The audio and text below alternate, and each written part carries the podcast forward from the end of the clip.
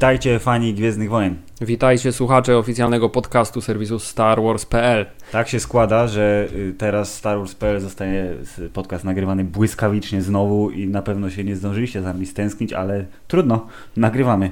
Ale to wszystko dlatego, że y, całkiem niedawno miała miejsce bardzo ciekawa impreza, na którą niektórzy z nas się udali, a niektórzy nie. I teraz ci z nas, którzy się na nią udali, opowiedzą tym z nas, którzy się na nią nie udali, jak tam było y, i z kim udało się tej jednej z dwóch osób porozmawiać. Ale zanim opowiemy o konwencie Star Force, który odbył się w Toruniu w miniony weekend, najpierw powiemy, że film o Hanie Solo zyskał oficjalny tytuł przed chwilą. I ten tytuł brzmi? Solo. Czyli po polsku będzie, o, o, o, będzie Solo Gwiezdne Wojny Historie, tak? Nie jest to jakieś może rewolucyjne odkrycie, Ale że nie oszukujmy się, inaczej się tego filmu nie dało nazwać, bo to byłoby głupie. Tak, yy, całe szczęście nie nazywa się to tak śmiesznie jak niektóre książki, które były tam o Hanie Solo, czy o Lando Calrissianie, na przykład tam Lando Calrissian i myślo harfa szarów. Bardzo do, dobry tytuł książki, nie, strasznie go zapamiętałem, bo te książeczki o Hanie Solo i Lando Calrissianie zazwyczaj były chyba, yy, miały najdziwniejsze tytuły ze wszystkich publikacji Star Warsowych. Okay. Także tak, już w przyszłym roku yy, z, z okazji Y, zakończenia zdjęć y, został y, Ron Howard przedstawił nam oficjalny tytuł filmu, nad którym resztkami, nad którego, nad którego resztkami pracował. E, I takie odniosłem wrażenie, Filip, z tego, z tego filmiku, że Ron Howard on próbuje być takim J.J. Abramsem, to znaczy on próbuje tak nahypować, wiesz, tak, tak nahypować, ale to wszystko mi się wydaje takie trochę nieudane mimo wszystko. No nie, jakby ten filmik nie rozmył moich obaw, że to będzie coś wspaniałego. No właśnie my ciągle mamy, tak jak Han Solo, a bad feeling about this. Tak, więc myślę, że to jest akurat dobry tekst, który pasuje do tego filmu i wpisuje się w mitologię Hana Solo, ale tak, no film Solo, a Star Wars Story. Nie jest to nazwa rewolucyjna, ale mimo wszystko dobrze, dobrze poznać ten tytuł i fajne logo, moim zdaniem. Tak, ładne, klasyczne, wykorzystujące Star Warsowy font i wygięte y, w odpowiedni sposób, więc jak już będzie trylogia y, tych historii gwiezdnowojennych, to myślę, że trzy obok siebie będą ładnie wyglądać, na półce będą ładnie wyglądać, Hubert będzie wszystko spoko, będziesz musiał kupić. Wiesz jak, wiesz jak to jest, no. Wiem jak to jest. Yy, teraz jaki będzie trzeci film w trylogii? Yy, no ja nie wiem, ale wszyscy liczą chyba na Obi-Wana, nie? Wszyscy liczą na Kenobi, a Star Wars Story.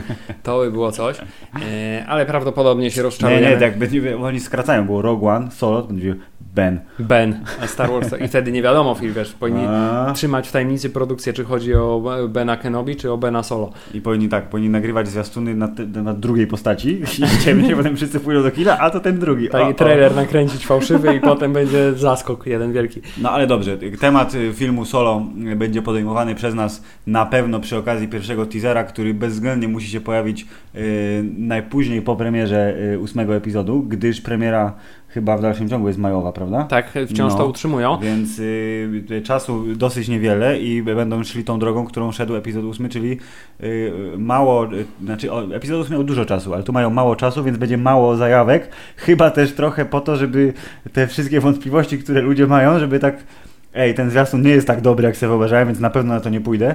E, to będą pokazywać bardzo mało i oni pójdą, te zwiastuny tak no nie wiem, możliwe, że tam jest coś więcej, więc pójdę sprawdzić. Zastanawiam się, czy jeśli premiera jest w maju, to czy nie zrobią takiego numeru, że wiesz, że teaser do filmu solo dołączą do epizodu ósmego, ale myślę, że to mógłby być trochę strzał w kolano. No, będzie zderzenie za bardzo, bo jeżeli się okaże, że poszedłby, solo poszedłby jest, w zapomnienie, nie? Raz, że poszedłby w zapomnienie, dwa, że jeżeli jest słaby, to nie będzie dobrym e, e, zwiastunem przed filmem, który ma być zajebisty, nie? Czy będzie tak, o, Star Warsy się skończyły na Kill Em All, a potem wiedzie epizod 8, który na przykład będzie ekstra, ale wiesz, niesmak będzie z tego początku seansu, więc będzie po premierze. Na gwiazdkę, na, myślę, że będzie prezent wigilijny. Okej, okay, na to liczymy, że jeszcze w tym roku ten, ten trailer, teaser, czy zwał jak zwał, zobaczymy. Tymczasem Filip, bardziej swojskie, polskie, wiesz, nasze rdzennie polskie klimaty. Toruńskie pierniki, toruński Mikołaj Kopernik i toruński Star Force. Tak, bo oto w y, miniony weekend y, w Toruniu, w y, Centrum Sztuki Współczesnej, czyli w bardzo fajnej przestrzeni wystawienniczo-ekspozycyjnej, Filip, mm -hmm. odbył się konwent, zjazd, zlot miłośników Gwiezdnych Wojen Star Force. który to nie jest pierwszy przypadek, kiedy ten y, zlot się odbył, nie jest to też drugi przypadek, a nie trzeci, jest to ósmy O. przypadek i tak, wiesz, już miał się odbyć w zeszłym roku, ale coś tam się nie udało organizacyjnie, no i w tym roku mamy wielki, triumfalny powrót.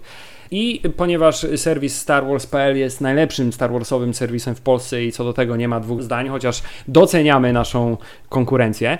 nie- Nie konkurencję, tylko brother from another mother. naszą konkurencję, to do- dowiedziałem się między innymi, że wiesz, ta rywalizacja między serwisami internetowymi jest dość głęboko zakorzeniona w historii polskiego internetu, więc wiesz, ciężko będzie Filip, wiesz, przełamać postawę niektórych ludzi, ale ja nie o tym. Bo no, no oto, trudno, no co, co y, ponieważ serwis Star Wars.pl musiał się tam udać, y, to wiesz, dostąpiłem tego zaszczytu, żeby być jednym z reprezentantów serwisu Star Wars.pl i tak Mm. oto w piątkowy wieczór, Filip, Mm. znalazłem się na terenie y, Centrum Sztuki Współczesnej w Toruniu, Mhm. gdzie byłem świadkiem y, etapu... Dantejskich scen. Nie, było bardzo spokojnie, bardzo sympatycznie, etapu budowy Znaczy całego się- tego wydarzenia. Okej, dobrze. No, prace trwały do ostatniej chwili, e, ale na szczęście wszystko się udało. I Filip, to jest takie fajne w ogóle, że taki, taki zlot miłośników jest właściwie wizją, którą zrealizowała stosunkowo niewielka grupa osób, Mhm. y, ale znaleźli tylu zapaleńców i tyle jest osób chętnych, żeby a przyjechać, wystawić się, pokazać czym się zajmują. Y, I to wszystko, Filip, dzieje się tam z czystej pasji, bo to jest wszystko za darmo. To jest najfajniejsze z tym wszystkim, że to, U, jest, że to jest impreza, na którą nie ma biletów y, i zawsze taka była, tylko to jest po prostu, wiesz, zlot miłośników, wszyscy się tam spotykają i w wesołej atmosferze celebrują, wiesz, komercyjne dzieło amerykańskiej Bo- wytwórni. Bogatego kolesia bardzo. Hubert dzielnie z mikrofonem łaził po terenie centrum i rozmawiał z różnymi ciekawymi ludźmi oraz z super zagranicznym człowiekiem. No bo każdy konwent, wiesz, musi mieć swoją tak, gwiazdę, jedną gwiazdę, lub więcej, dokładnie. której zadanie na tym konwencie jest y, odpowiadanie na pytania podczas jakiegoś sesji Q&A y, oraz y, rozdawanie oczywiście liczne autografów, fotosów, a właściwie nie tyle rozdawanie, co handlowanie nimi. I bardzo dobrze.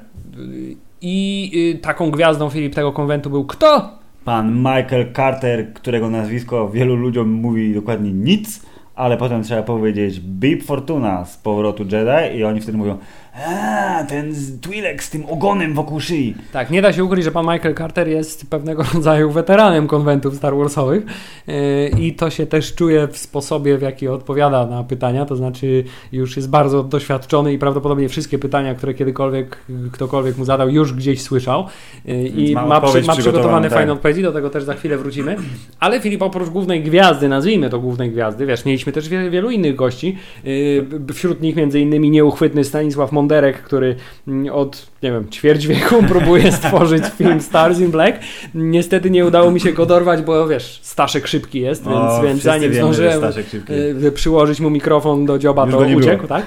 Jeśli byłeś na Pyrkonie, a byłeś na Pyrkonie, to powiem Ci, że na Star Force znalazłbyś wiele znajomych elementów. Na przykład pamiętasz takiego rozbitego TIE Fightera, O, który też tam znalazł swoje miejsce. czyli Y, naprawili go, on się znowu rozbił. tak. A. Spośród naszych znajomków pyrkonowych pojawili się Mandalorianie, ale oprócz Mandalorian pojawili się także drudzy Mandalorianie i tu doszło do pewnej kontrowersji. E, Pojawił się oczywiście 501 Legion i e, pamiętasz e, panią, która e, w cosplayu dyrektora Krenika po Pyrkonie biegała? Otóż ona została oficjalnie przyjęta w trakcie tej imprezy do 501 Legionu, zresztą swoją pakiet, swój pakiet startowy otrzymała z rąk samego Michaela Cartera, więc myślę, że całkiem Łe, fajne przeżycie. Spoko.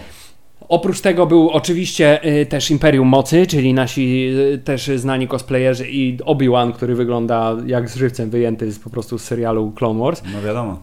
tak. Byli także y, bracia Kuleszowie, czyli znani twórcy y, modeli z Jawin.pl, y, z którymi też y, jednym z nich miałem okazję porozmawiać.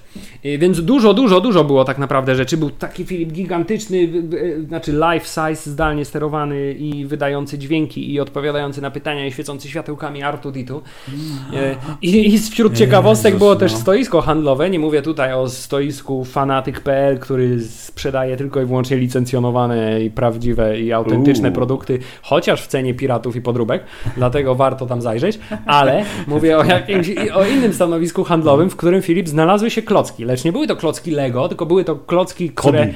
Nie, które to były, by- były klocki Playmobil. li, li, Libo, Ligo, jakieś takie coś, Okej. które zamiast Star Wars miały napisane y, czcionką trochę podobną do czcionki Star Wars y, na pudełku Space Wars. I Filip y, w trakcie całego tego dnia, bo tak naprawdę impreza zaczęła się w piątek, ale w piątek jedynie wieczorem były wiesz, część y, naukowa, nazwijmy to, czyli były porządne wiesz, wykłady takie wiedzowe na temat Gwiezdnych Wojen. Y, Natomiast część rozrywkowa odbyła się w sobotę, zaczęło się to o 11 w samym centrum Torunia, w starym, na Starówce Toruńskiej, gdzie odbyła się wielka parada. Co jest ciekawe, tego samego dnia w Toruniu odbywała się Parada Równości, troszkę później, więc y, No. jakby wstępem do Parady Równości okazała się gwiezdnowojenna parada wszelkiego rodzaju cosplayerów, ale nie tylko, bo dołączyło także dużo ludzi postronnych, wiesz, dzieciaki przyszły w strojach, było bardzo wesoło, bardzo fajnie. Y, Także nasz redakcyjny Jedi Grzyb, którego pozdrawiamy serdecznie, także w paradzie uczestniczył. Filip, były konkursy, było dużo rzeczy. Generalnie cały dzień się coś Były działo. konkursy, toj-toje i mnóstwo innych atrakcji, tak? Nie, no były, by, by, były konkursy wiedzowe, były konkursy dla dzieciaków na najlepszy strój. Najbardziej zapamiętałem z tego konkursu takiego małego Artuditu, któremu bardzo się chciało siku przez cały czas, a oni go wybierali ciągle, że przechodził do kolejnych etapów, aż trafił do samego finału. Na szczęście, wiesz, Na zdążyli szczęście wręczyć przegrał. mu nagrodę, Aha, zdążyli wręczyć mu nagrodę, zanim musiał udać się do warsztatu. Nie, ale to było bardzo urocze. Mm, I w ogóle cała masa, cała masa różnych atrakcji, można było sobie pobawić się y, tymi robocikami Sfero, można było sobie polatać Star Warsowymi dronami, y, można było pogadać z, z całą masą ciekawych y, ludzi z fandomu. Mm. Można było też odwiedzić stoisko Star Wars.pl, dostać smyczkę, napić się jak zwykle, wiesz, niebieskiego mleka. Bantę zaparkowaliśmy za kulisami i doiliśmy ją regularnie. Y, Także y, y, dzień minął bardzo szybko, a ja przez ten cały dzień starałem się rozmawiać z jak największą liczbą ciekawych ludzi. Bardzo pięknie, czyli można użyć wyświechtanego frazesa, że moc jest silna w fandomie Właśnie polskim. tak, właśnie zaskakująco silna, jak na imprezę, która nie ma takiego komercyjnego, wiesz, przełożenia, jak nie wiem, jakiś Comic Con warszawski albo Pyrkon i nie jest jakoś tak specjalnie nagłaśniana w mediach ogólnokrajowych, to y, rzeczywiście y, liczba ludzi, którzy się tam pojawili, zarówno wystawców, jak i y, gości, jest zachwycająca i wiesz, fandom jest silny w Polsce, Filip, nie, No nie, nie pięknie, ulega no, zdań. Bardzo dobrze, proszę pana. Gwiezdne Wojny, piękne czasy dla marki, dla ludzi, którzy się pasjonują, więc musimy teraz yy, dać im głos. I zaczniemy od. Yy, myślę, że po prostu chronologicznie będziemy. Filip. Dobrze, to namaluj mi słowami obrazek, żebym się poczuł tak, jak tam jestem. Idziemy sobie tym centrumem toruńskim i co, i co? I co? I wchodzimy do sali, w sensie wchodzimy do CSW. W CSW wchodzimy po schodach. Już w holu wita nas biureczko z informacją. Mamy na dole także yy, strefę dla dzieciaków małych, gdzie jest wiesz, malowanie twarzy, różnego rodzaju wyklejanki, rysowanki i tak. Ale idziemy na piętro pierwsze i na tym pierwszym piętrze cała przestrzeń wystawowa jest Star Warsowa.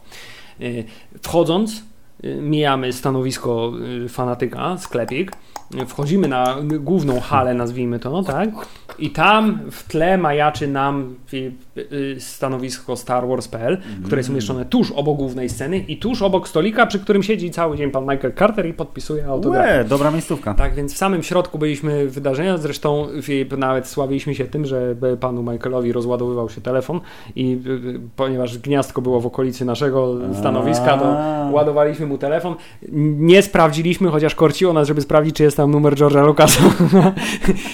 Ale zdecydowaliśmy się jednak zachować prywatność pana No. Michaela Cartera. Całe szczęście. Jakie jesteście porządne chłopaki. I Filip, pierwsze co rzuciło mi się w oczy i kogo spotkałem już na wstępie, jeszcze w trakcie rozkładania stoiska, to nasi znajomi Mandalorianie z Mandajaim, wyobraź sobie, Pozdrawiamy. których y, tym razem y, strefa była dużo bardziej okazała niż na Pyrkonie, bo mieli rozbity cały wielki namiot, dużo więcej zaprezentowanych gadżetów, y, ale co ciekawe, zebrali może po Tak. Pyrkonie. i- nie po prostu dostali więcej przestrzeni wystawowej. Y, A, Ale no Filip, dobrze. co ciekawe, obok Mandajaim pojawiła się także inna organizacja, również mandaloriańska.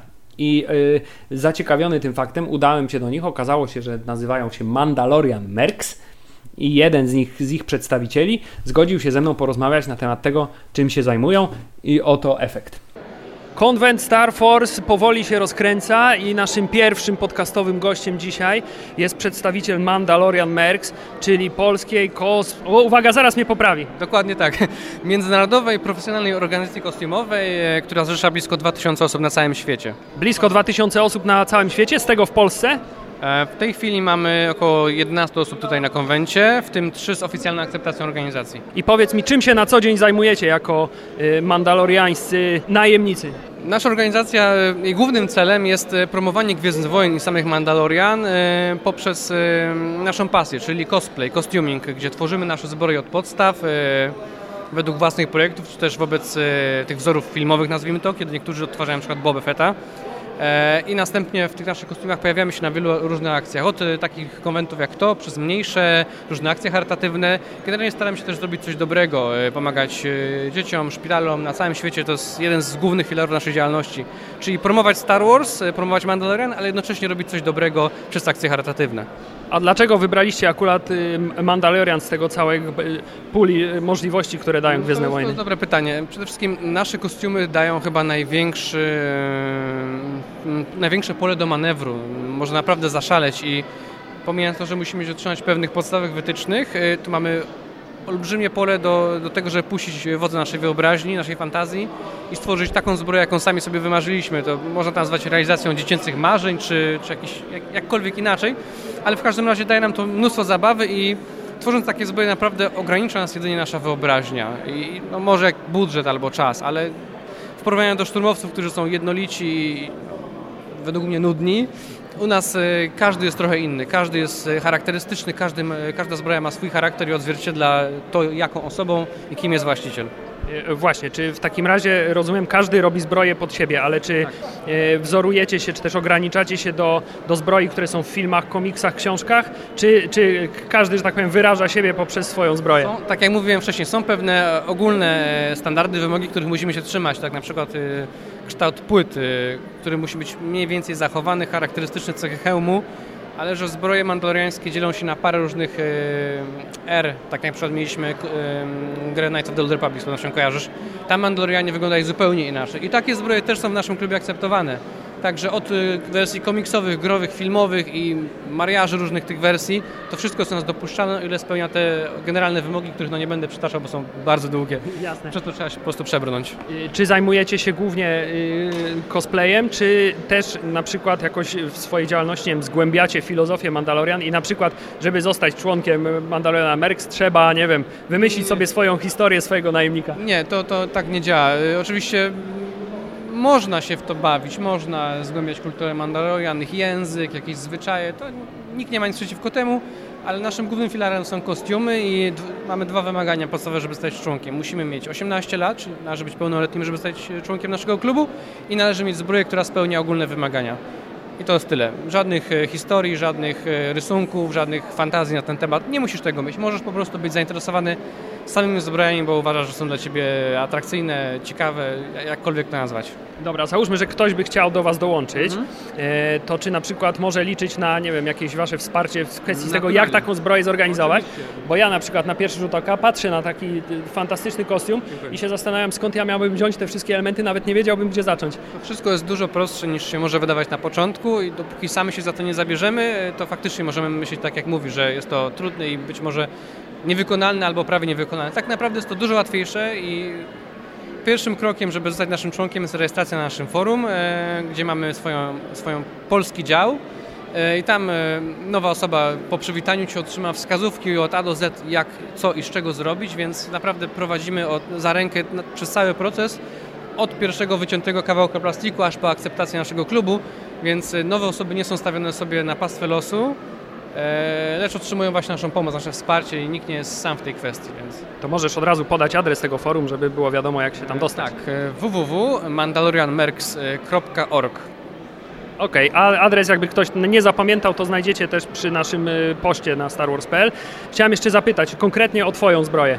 Czy to jest jakaś postać znana i lubiana, czy to jest postać... Nie, to jest postać, znaczy nie mówimy o postaci, bardziej mówię w tym wypadku o zbroi. Zbroja mojego projektu oparta luźno na zbroi Boba Fetta, tak jak e, widzisz dosyć klasyczny wzór, e, ale z własną kolorystyką, dodatkami, e, bez pewnych rzeczy, no parę różnic mamy, tak? To jest klasyczna, ale z takim twistem w kierunku tego, co lubię. Jasne. Nie widzę tutaj tylko broni w Twoim przypadku. Czy jesteś. O, teraz widzę.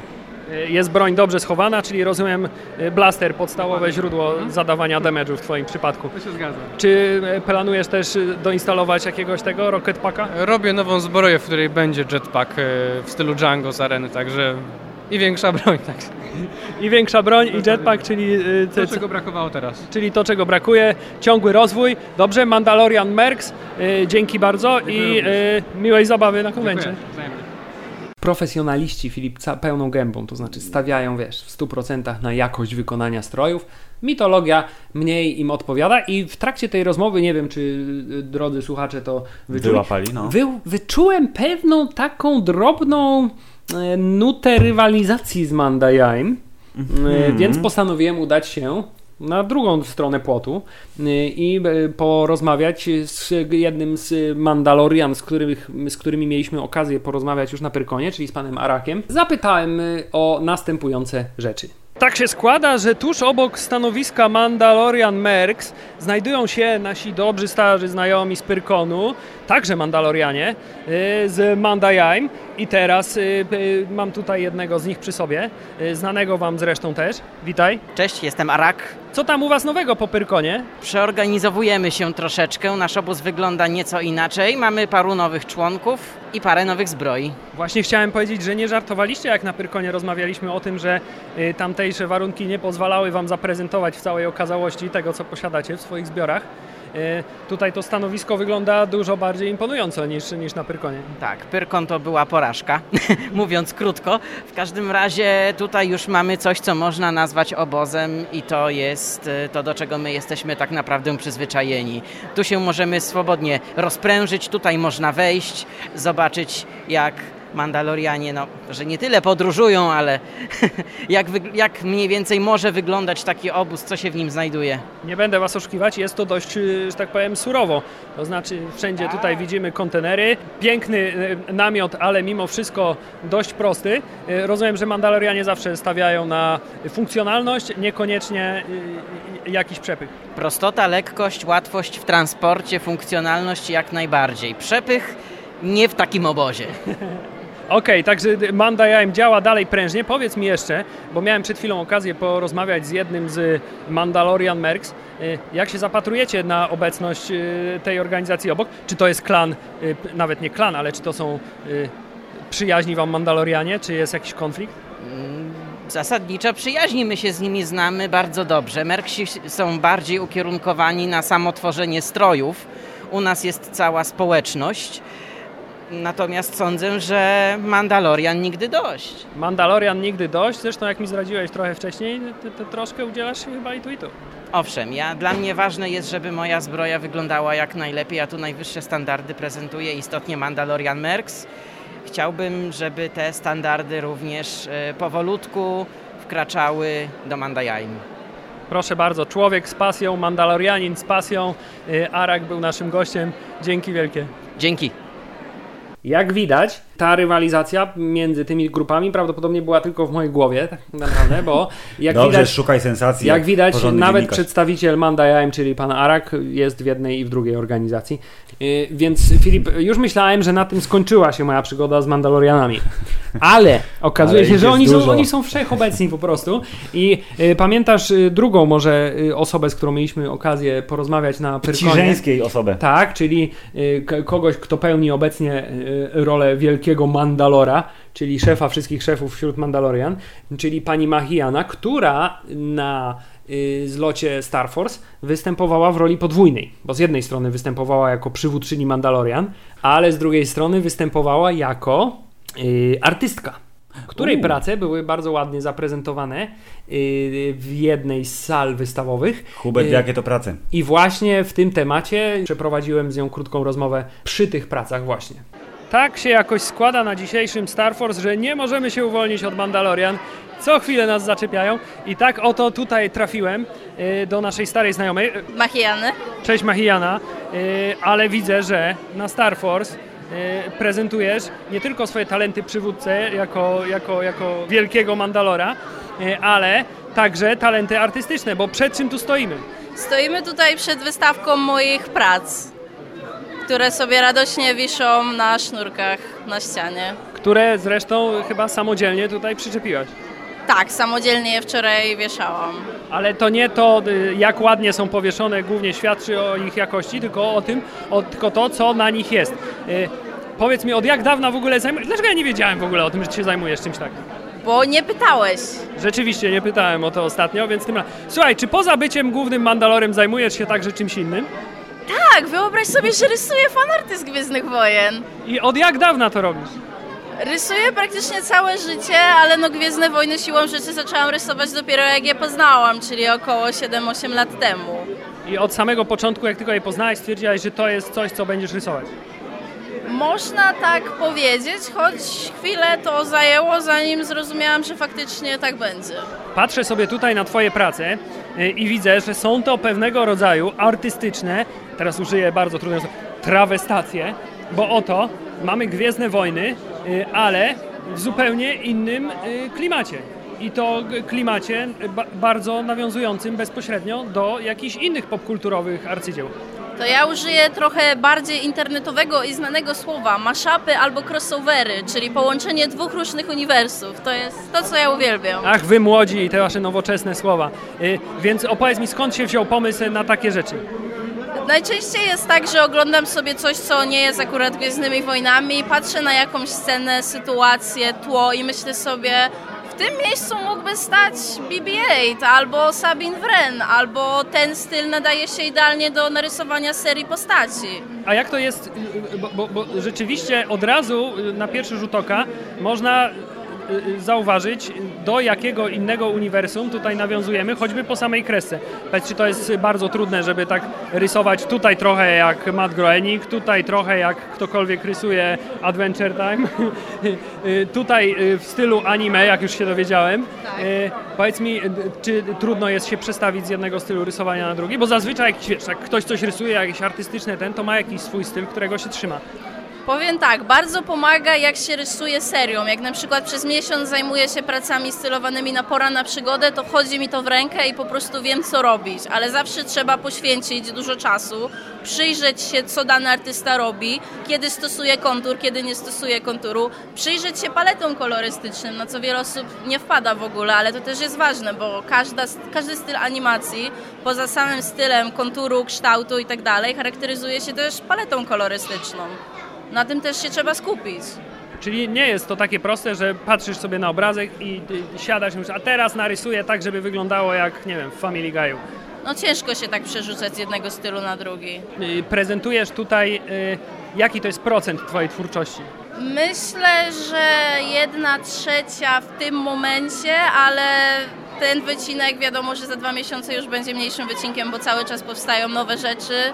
Tutaj na przykład jest seria stworzona w ciągu ostatnich e, dwóch tygodni. Jest też e, nowy rysunek stworzony wczoraj w nocy, Padme Amidala, ponieważ mimo, że tego nie widać na nagraniu, tuż obok jest wystawka sukienek Padme Amidali. Myślę, że zajrzymy tam niebawem. Nie wątpię. I stwierdziłam, że przydałoby się w takim razie mieć jedną Padme Amidalę wśród swoich prac, więc przez noc po prostu w ciągu 6 godzin dołożyłam nową pracę do galerii. To teraz powiedz mi jeszcze co nieco na temat techniki powstawania takich prac. E, Moje prace w większości powstają w technice cyfrowej, chociaż jest tutaj też kilka zdjęć rzeczy wykonanych tradycyjnie, na przykład pisanek, dyni halloweenowej czy poduszki. Stosuję głównie programy, które są w otwartym oprogramowaniu, czyli open source, Gimpa, Krita Inkscape. I to już zależy po prostu, który styl bardziej mi pasuje do stylu, który chcę uchwycić, bo wiadomo, że wektorowo rysuje się inaczej, rastrowo inaczej. I po prostu dobieram to. Czasami się przerzucam między programami. Wiele tutaj prac zostało wykonanych więcej niż w jednym programie. Więc po prostu robię to, co mi serce dyktuje. A powiedz mi, jak często zdarza się w historii Gwiezdnych Wojen, żeby przywódca Mandalorian wykazywał także talenty artystyczne? Poprzedni Mandalor również miał takie skłonności, więc można powiedzieć, że połowa Mandalorów zajmuje się faktycznie twórczością artystyczną. Czyli częścią kwalifikacji, żeby zostać wielkim Mandalorem, to najlepiej skończyć ASP. Myślę, że może to pomóc. Okej, talenty artystyczne także bardzo ważne w dowodzeniu. E, powiedz mi jeszcze, gdzie można e, znaleźć Twoje prace na co dzień, kiedy akurat nie odbywa się Star Force?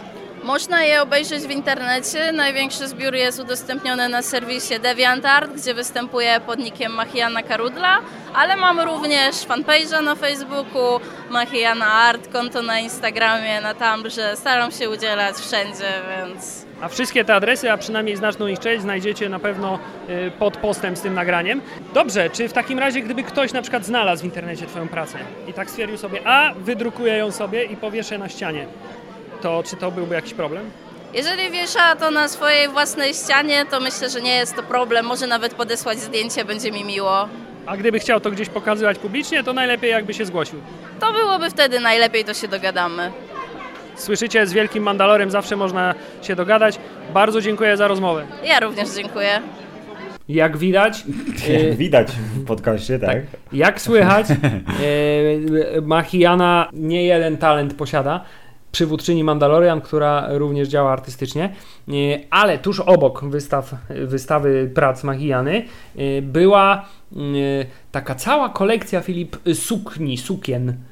E, Sukniów. sukien amidalowych, Mhm. to znaczy bardzo fajnie odtworzone z wielką po prostu pieczołowitością, maksymalnym pietyzmem. Yy, kolekcja garderoba, wiesz, Padme Amidali, tak jakbyś po prostu wszedł, wiesz, do jej do szafy i zobaczył, o kurna, wszystkie suknie z epizodu pierwszego tam się znajdują. No to to jest temat Dobra, dla... przesadziłem z tym, że wszystkie, było ich tam kilka. Okej, no okej. A tuż obok tych sukni znajdowała się osoba, która osobiście je wszystkie stworzyła od zera, yy, więc nie mogłem takiej okazji przepuścić. Yy, dowiedziałem się wiele ciekawych rzeczy na temat tego, w jaki sposób powstają takie fajne yy, stroje i teraz wy, drodzy słuchacze, też macie okazję to usłyszeć. I tak jak obiecywaliśmy przed chwilą, tuż obok prac graficznych, gdzie tuż na brzegu została w nocy dorobiona Padme Amidala, mamy coś również szalenie imponującego, to znaczy y, całą wielką kolekcję strojów Padme Amidali, y, a także mamy osobę, która jest odpowiedzialna za ich stworzenie.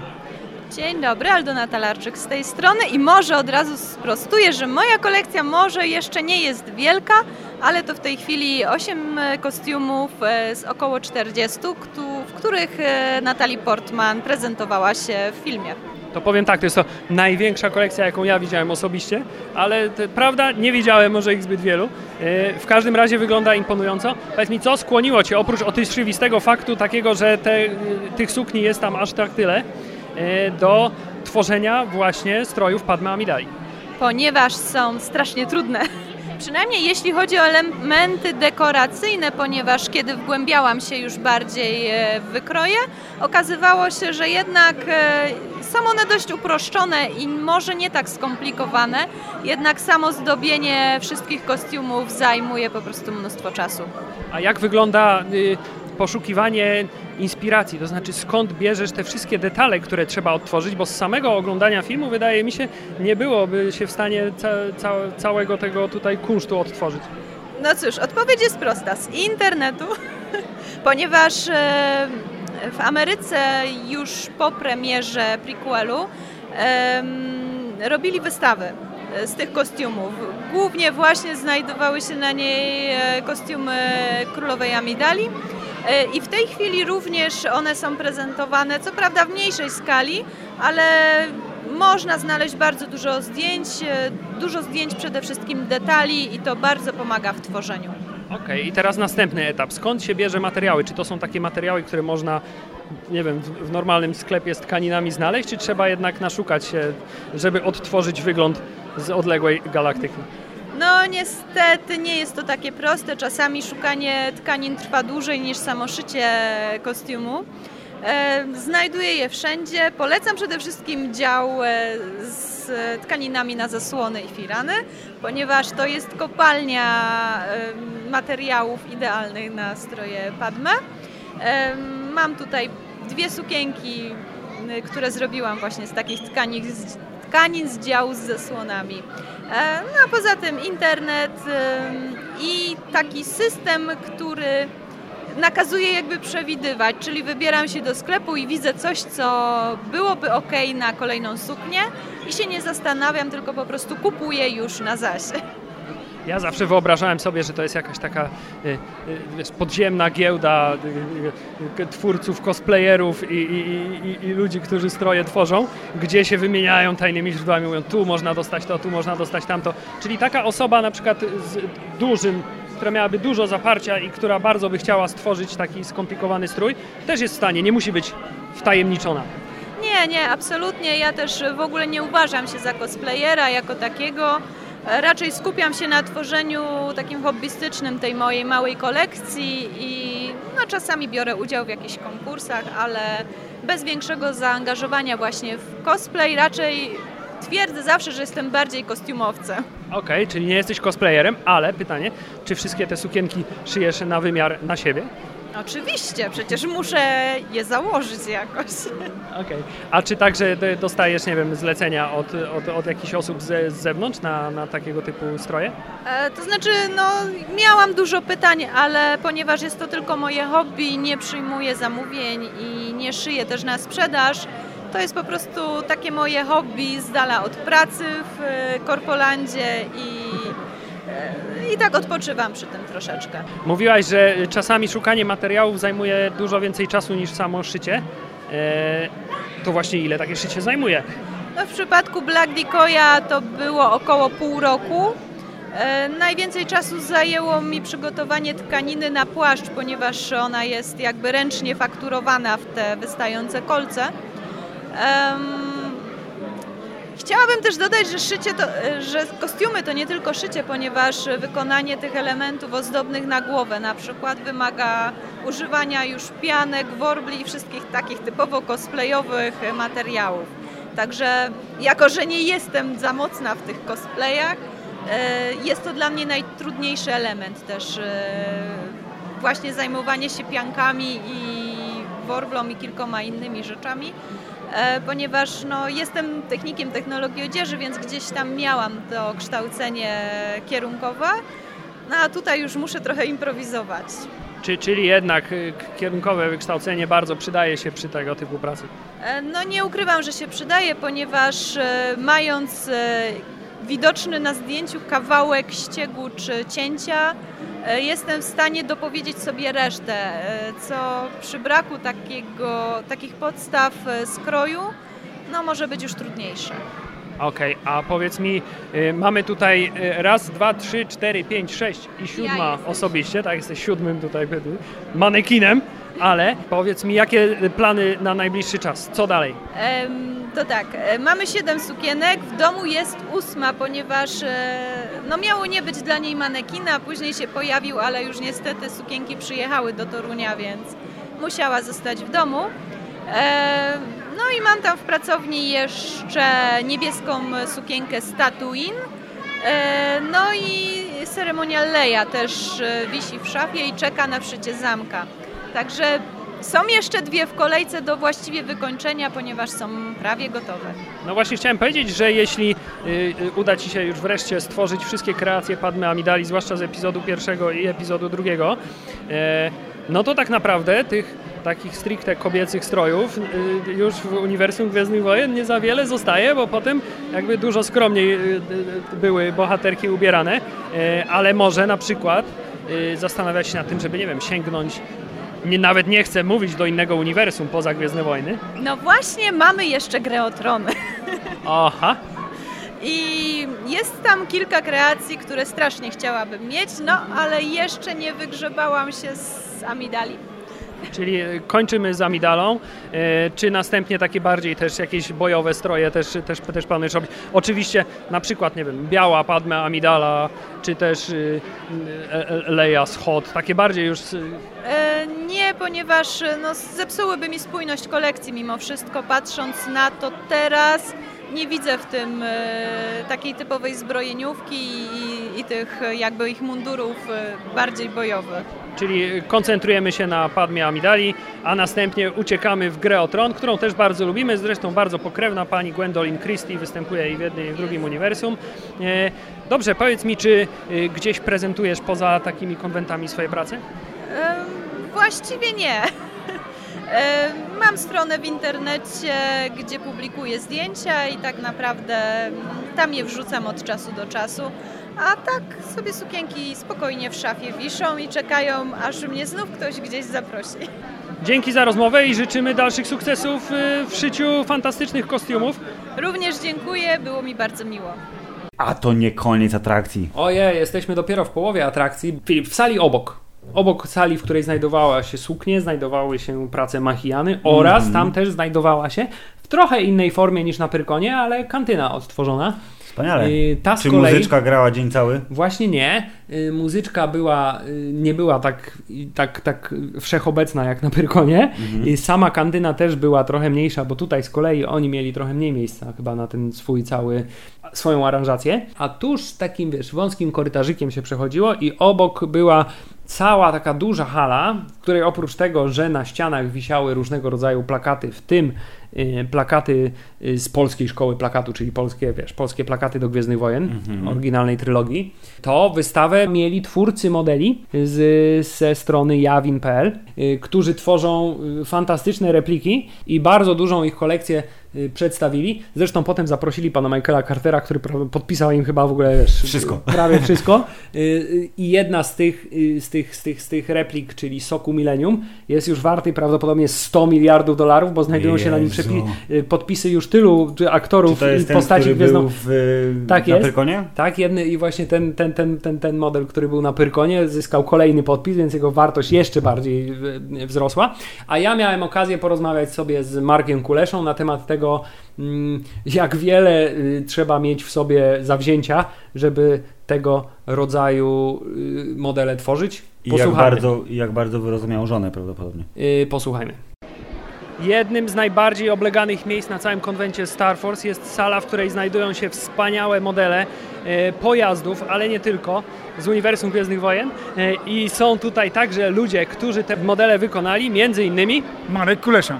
E, powiedz mi, od jak dawna zajmujesz się tworzeniem tego typu dzieł sztuki? Nie bójmy się tego słowa. Ja myślę, że e, to tak się zaraziliśmy tym już w chwili, kiedy poszliśmy na pierwszy raz na film, to myślę, że powstawały już pierwsze rysunki.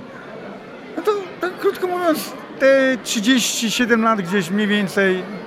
Od kiedy zobaczyliśmy, tak zaczęliśmy coś tam z tym, w tym temacie robić. Czyli punktem zapalnym były Gwiezdne Wojny. Czyli najpierw była miłość do Gwiezdnych Wojen, a potem dopiero pasja do modelarstwa. Tak, i rozwijanie tego, y, pierwsze rysunki coraz bardziej takie, coraz bardziej wymagające, y, pierwsze słabe modele, następnie coraz lepsze modele, no i to, to stopniowo, i stopniowo to się rozwijało. Myślę, że takim punktem przełomowym był 2000 rok, kiedy z bratem y, bliźniakiem spróbowaliśmy y, zbudować coś większego i bardziej szczegółowego i tym owocem właśnie tych, y, tej, tej, wtedy tej determinacji, tej pracy był pierwszy Star Destroyer i, i pierwszy Falcon Millennium. One mają w tej chwili już po 17 lat. A trzymają się fantastycznie. Chociaż jeśli chodzi o Sokoła Millennium, to chyba im starszy, tym lepiej. Lepiej wygląda, tak, dokładnie. Tu niektórzy mówią, Marek, że już odpadło trzy reklamówki części, ale nie widać tego. Ja myślę, że tu dobrze powiedziałeś, że im bardziej dobity, tym lepiej to wygląda. Mówisz, że zaczynaliście od y, jakichś du- dużo mniej ambitnych modeli. Tak. Y, jak długo dochodziliście do, tej, do wprawy? Ile, myślę- trzeba, ile trzeba czasu poświęcić, żeby dojść do takiego poziomu skilla, żeby zbudować na przykład takiego Sokoła Millennium? Ja myślę, że to jest kwestia, jeśli ma ktoś taką iskrę y, takiej, takiego talentu, to człowiek y, przez, budując jeden model uczy się inny następny i ja myślę, że po trzecim, czwartym modelu można już y, zobaczyć, czy, czy da się wykrzesać jeszcze więcej z samego siebie. Tu podpatrujemy jeden u drugiego, co każdy zrobi, jakie technologie. Ja myślę, że to nas tak wzbogaca i dalej posuwamy yy, te konstrukcje w coraz ciekawsze wykonanie, w coraz bardziej efektowne. I ja za, chciałbym zaznaczyć, że nigdy z sobą nie konkurujemy. My zawsze sobie pomagamy, ale ch- chciałbym również zaznaczyć, że każdy z nas wykonuje każdy projekt osobno, czyli każdy jest autorem od początku do końca. Z tego względu, że każdy ma jakąś wizję na dany element, daną część, yy, sposób yy, technologii wykonania i ja sobie nie wyobrażam, jak jakąś potrawę miałoby robić dwóch kucharzy. To jest niemożliwe, bo każdy ma podejście smaku, inne estetyki. Każdy ma, każdy ma swój taki punkt widzenia. Czyli współpracujecie, ale jest to praca stricte twórcza, w związku z tym każdy swoją wizję prowadzi od początku Dokładnie, do końca. Na pierwszy rzut oka, jak już stoimy przy Sokole Millennium, to ten Sokół Millennium wygląda jak żywcem wyjęty z filmu. E, Pytanie, czy dla wprawnego oka y, można tu dostrzec jakieś elementy włas, waszej własnej y, inwencji twórczej, czy, czy, czy to jest wszystko, y, celem jest odtworzenie jeden do jeden każdego detalu filmowego? Więc tak, tu Bernard starał się odtworzyć naprawdę wiernie, ale i tak, yy, jeżeli chodzi o, o, o wykonanie, zawsze gdzieś jest jakaś strefa, która jest niewidoczna i trzeba to dołożyć od siebie. Tym samym stylem, charakterem nadłożyć tą, braku, ten, tą brakującą strefę. I ja myślę, że mimo tego, że starał się bardzo dokładnie odtworzyć, to tak jak tu wspomniałeś, będzie zawsze jakiś element, który jest dany od siebie na swój sposób, na swój styl. Yy, Ja bym chciał dodać, że ten model Millennium, ten duży, on 17 lat temu inaczej wyglądał internet, inaczej wyglądały te informacje, nie było tylu wydawnictw. Na zachodzie było już to, ale ja byłem poza strefą zasięgu tego. To on jest bardziej fantazyjny.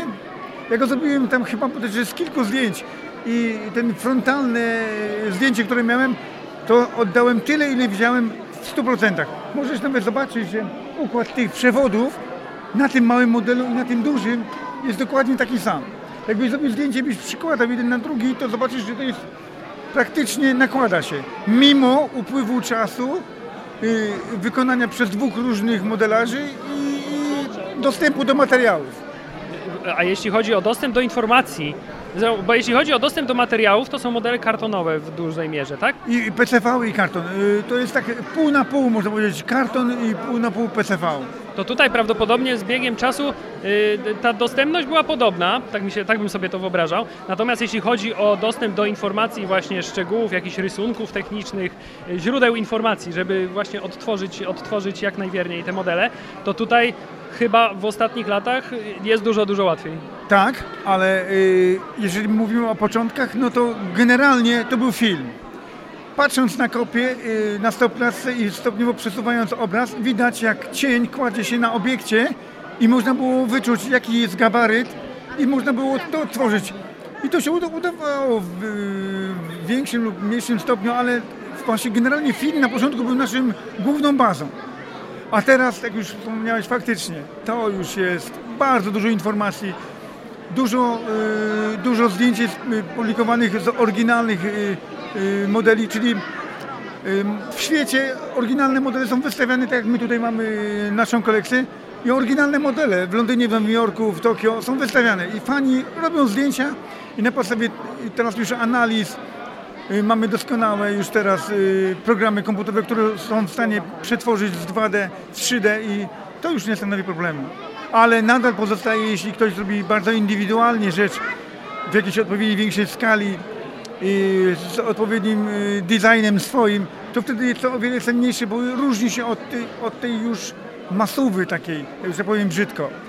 I każda indywidualna rzecz będzie wykonana e, e, z innym pomysłem, z innym spojrzeniem, może świeższym, może mm, takim e, starszym, ale zawsze to jest takie indywidualne spojrzenie na, na dany model, na daną e, obiekt, statek, pojazd.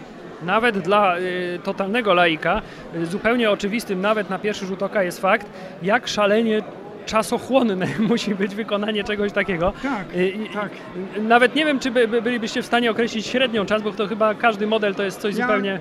Nie, To może być powiem tak, że dopóki zapisywałem e, godziny, ile, ile czasu poświęcam, przypuśćmy, na, na budowanie, to ten okres, jaki zapisywałem, tam bodajże chyba półtorej roku, to było 117 dni, dzień i noc, gdybym, że tyle było godzin.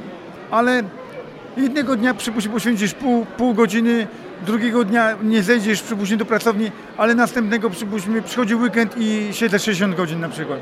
To w ten sposób. I tu należy rozgraniczyć, żeby się już nie zatracić w jednym kierunku.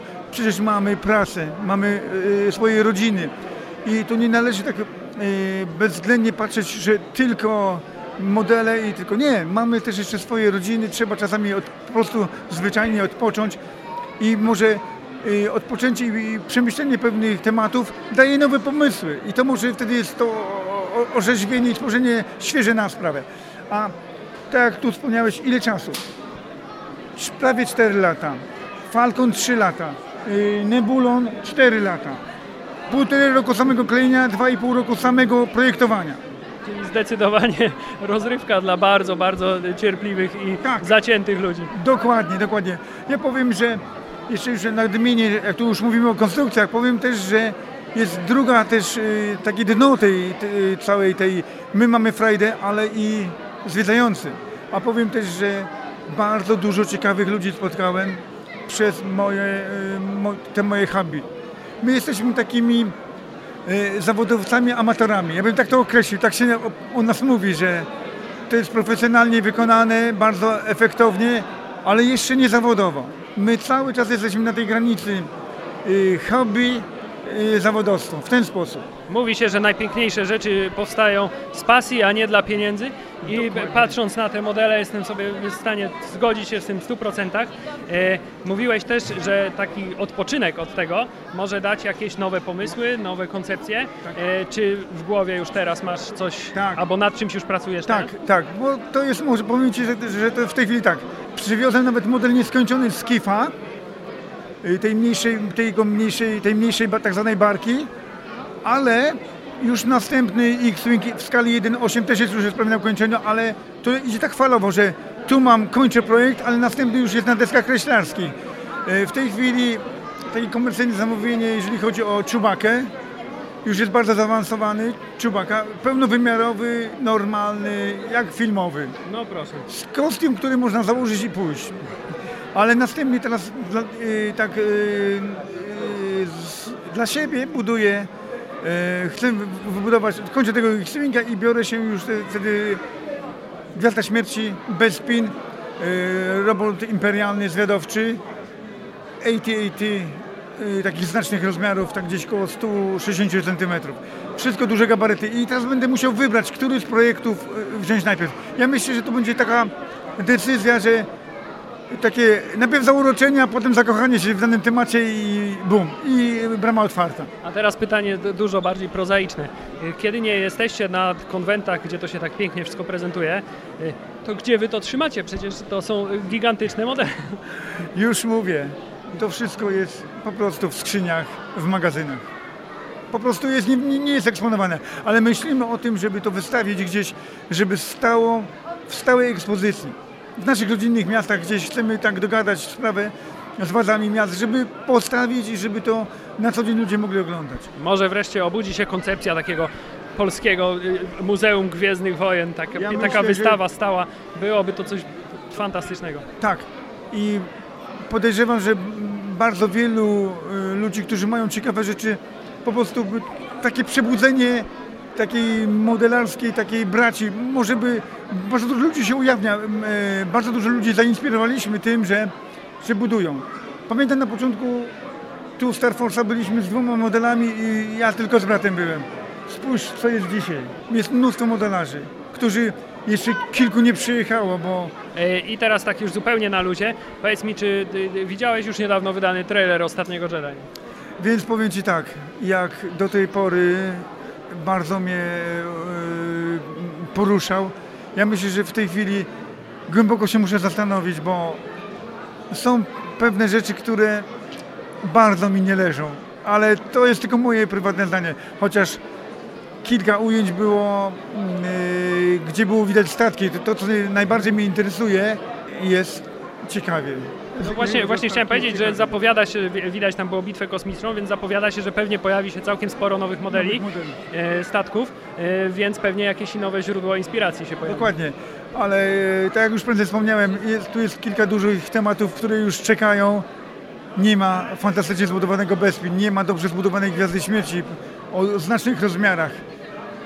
Nie ma takiego śniegołaza olbrzyma, który byłby bardzo wiernie wykonany, chociaż tu Bernard dał mi bardzo dobre podpowiedzi. Są, one są, ja bym y, miał gdzieś tak 3-4 razy większe, 4 razy większego model i chciałbym go ukazać w jakiejś takiej, nie takiej słupowej pozycji, tylko żeby się coś koło niego dzia- działa, żeby jakaś aranżacja była przy nim.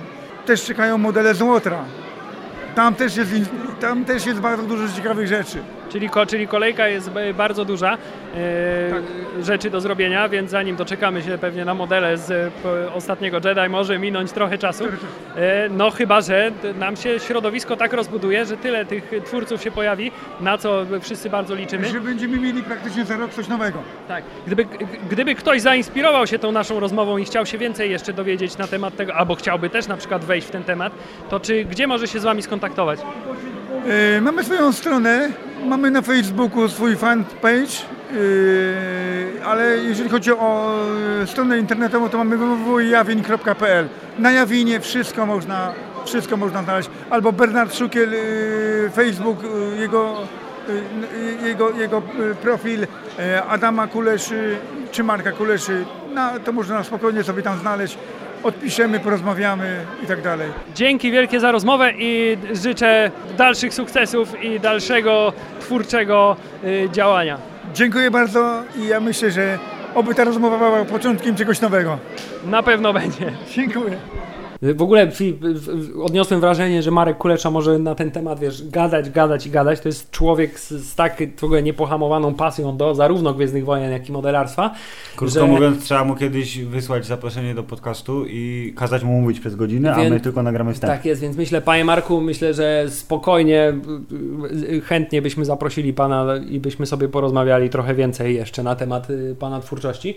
Nie, Filip, na Pyrkonie mieliśmy y, możliwość porozmawiać z jednym z przedstawicieli 501 Legionu, y, ale to był, y, była rozmowa, która y, toczyła się przy tej kantynie, bo ten pan oto był odpowiedzialny właśnie za stworzenie tego, tego, tego, tej repliki. Tymczasem dowiedziałem się, że to wiesz, to jest jedynie prywatna inicjatywa i, i, i, i w, w związku z tym na Star Force postanowiłem porozmawiać z dowódcą Polish Garrison, czyli polskiego garnizonu e, 501 501 Legionu, Mhm. tak, panem y, Cezarym Cezarem Żołyńskim. I y, drodzy słuchacze, nie bójcie się, w trakcie tego wywiadu y, Mr. Cezar grozi ze spoilerowaniem całego ostatniego Jedi, y, lecz nie bójcie się, to jest, Philips już ci zespoileruje ten spoiler, to jest tylko taki dowcip. O, Tym razem moje konwentowe drogi zaprowadziły mnie do osoby, przedstawiciela chyba najbardziej znanej na świecie organizacji fanowskiej, tak przynajmniej mi się wydaje,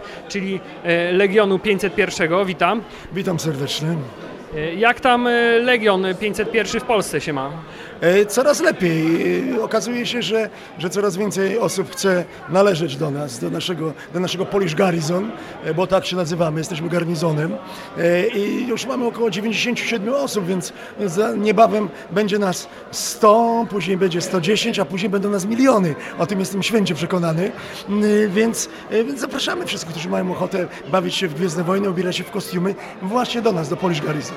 Byli, byliśmy dzisiaj świadkiem, wydaje mi się przynajmniej dość ważnego wydarzenia, to znaczy wcielenie nowego członka do Legionu. E, Czy zawsze robicie to w ten sposób, że staracie się znaleźć taką okazję, żeby na przykład, e, e, nie wiem, co, co, co to jest, pakiet startowy? tak Pakiet nazywa? startowy, tak, to jest taki pakiet re- rekruta.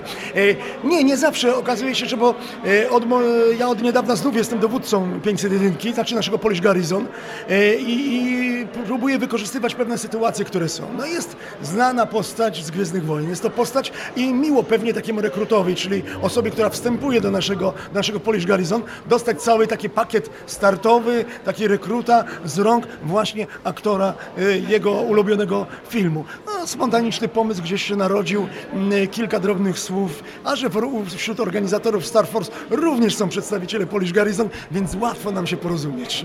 501 Legion, jego macki sięgają wszędzie, także Dokładnie bardzo dobrze. tak. I jeszcze chciałem zapytać, y, co było w tym pudełku, który wręczyliście Michaelowi Carterowi?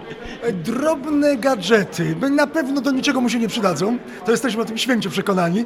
E, nie, nie, no tak jakieś, jakieś, jakieś nasze naszywki, e, jakąś naszą koszulkę z logiem i tak dalej, i tak dalej. E, często to jest taki jak gdyby też standardowy taki pakiet, który gdzieś się e, tam e, daje, ale też była mała niespodzianka, o której nie możemy mówić i nie będziemy mówić, taka niespodzianka, która zostanie między nami a, e, a, a Michaelem e, już, już, już to będzie nasza tajemnica, słodka tajemnica. Będzie mi wiercić dziurę w brzuchu to pytanie. Y, Na waszym stanowisku widziałem y, album gdzie są y, karty, postaci. Y, I są to karty członków, jak rozumiem, 501 Legionu. Czy także polskie nazwiska się tam znajdują? Zgadza się, są, znajdują się, oczywiście, że tak. Oczywiście, że tak. My nawet mieliśmy, mieliśmy taki pakiet z kilkoma naszymi kartami, bo to są różne serie. E, tymi rzeczami wszyscy, wszyscy legioniści wymieniają się. To są takie, takie karty do wymiany, do, do nazwijmy to, e, no, kolekcji wymiany. Są różne serie, zbiera się te serie tak jak znaczki. E, I to jest, i też mamy, cały nasz Legion jest, ca, znaczy cały nasz Polish Garrison też jest na takiej karcie, pojedyncze osoby też mają swoje karty. Mm, No, są, są, są. Y, Opowiedz mi trochę o tym, jak wygląda kariera w polskim gar garnizonie. To znaczy, y, ktoś zostaje najpierw, rozumiem, rekrutem, y, a co następnie? Jak wygląda ścieżka awansu? No, ści- ścieżka awansu jest bardzo prosta. Zostaje się rekrutem. Jeżeli już się ktoś, ktoś spełnia warunki, czyli ma skończył 18 lat, ma kostium e, imperialny, no to wtedy zostaje rekrutem, dostaje certyfikat i wtedy jest pełnoprawnym członkiem e, Legionu 501 i, i Polish Garrison. I później może być tak wspaniały, na przykład zostać dowódcą, dowódcą jednostki. No pięknie. Y, A ty, rozumiem, w tej chwili pełnisz y, funkcję dowódcy całości polskiej organizacji. Dokładnie. Jak odpowiedzialne jest to stanowisko? Bardzo odpowiedzialne jest to stanowisko. Ja wyszedłem z takiego założenia, że, że mam dobrego zastępcę i, i ja tylko mówię, słuchaj, a może byś zrobił to, a może byś zrobił to, albo to, albo tamto. Uwielbiam być takim dowódcą. Rozumiem, ale czy w takim razie zachowujesz się jak y, inny znany gwiezdnowojenny dowódca Darth Vader, który mówi zrób to, a jeśli ktoś robi nie to, co mówisz, to kończy marnie? No, dlatego mam kostium Lorda Vadera, dlatego, dlatego tak, w razie czego tylko jeden mały ruch ręką i, i już jest wszystko w porządku i wr- wraca na tory, naprawdę. A jak wygląda tutaj kwestia międzynarodowości tej organizacji? To znaczy, czy nad wami, czy to jest tak, że nad wami jest jakieś y, gremium, które rządzi całym światem? Jest. Dokładnie tak mamy e, garnizony, są rozrzucone po całym świecie e, i jest główne dowództwo, które też jest wybierane przez te garnizony i to jest właśnie dowództwo Legionu 501. To jest wybierane przez wszystkich praktycznie ci ludzie i oni raz na e, rok są wybierani i rządzą nami wszystkimi. Y, Obecnie znajdujemy się na konwencie Star Force, a jakie macie plany na najbliższą przyszłość? Jakieś wydarzenia, jakieś miejsca, które będziecie odwiedzać, jakieś inne projekty? Przede wszystkim, przede wszystkim niebawem już, już kolejne, kolejna część Gwiezdnych Wojen, czyli Ostatni Jedi. Gdzie będziecie na premierze? W Wejherowie. Wejherowie, tak, tam będziemy w Wejherowie. E, W zeszłym roku też byliśmy na Łotrze e, i, i, i jakoś nam się tam bardzo spodobało, więc w tym roku też prawdopodobnie, znaczy nie, na pewno będziemy, będziemy w Wejherowie. No ale to nie wszyscy, bo część też e, kolegów będzie w swoich miastach, w swoich regionach, bo jak, no, właściwie członkowie są rozrzuceni po całej Polsce, więc e, czasami jest tak, że trudno zebrać wszystkich. Dużo osób zbieramy właśnie na takich imprezach jak Star Force. Nie? Wtedy nas jest naprawdę dużo. Y, To jeszcze, jak już jesteśmy przy temacie y, premiery, y, jak tam poziom hypu przed nowymi Gwiezdnymi Wojnami? Czy najnowszy trailer podbudował nadzieję? Trochę, bo tutaj jak pytam ludzi, to opinie są podzielone. No nie, no, no ja lubię, jeżeli, co, jeżeli oglądam filmy, które znam, tak? A jak ja widzę, że zamiast, e, zamiast śniegu jest sól i znów będą uciekać i znów będą do nich strzelać, a może nie trafią, to, to, to ja to lubię tak, bo to będę miał takie wspomnienia z dzieciństwa jeszcze wtedy. E, Natomiast, mm, no i to, to pewnie tak będzie, bardzo zbliżone, pewnie to będzie do tego. Disney boi się chyba, boi się trochę e, namieszać w tej, w tej całej opowieści. E, Zrobił to z Łotrem, sprzedał mu się pewnie świetnie wśród dorosłych, natomiast wśród dzieci nie, bo dzieci lubią, jak, jak główni bohaterowie przeżywają. No ale to zobaczymy, zobaczymy. Znaczy scenariusz wyście, wyciekł już, jeżeli ktoś dobrze potrafi surfować po, po, po, po internecie, to już doskonale wie, co się stanie w tym, w tym filmie. Także ja mogę zdradzić jedną rzecz. Lepiej nie. Ale nie, naprawdę, powiem ten spoiler na pewno.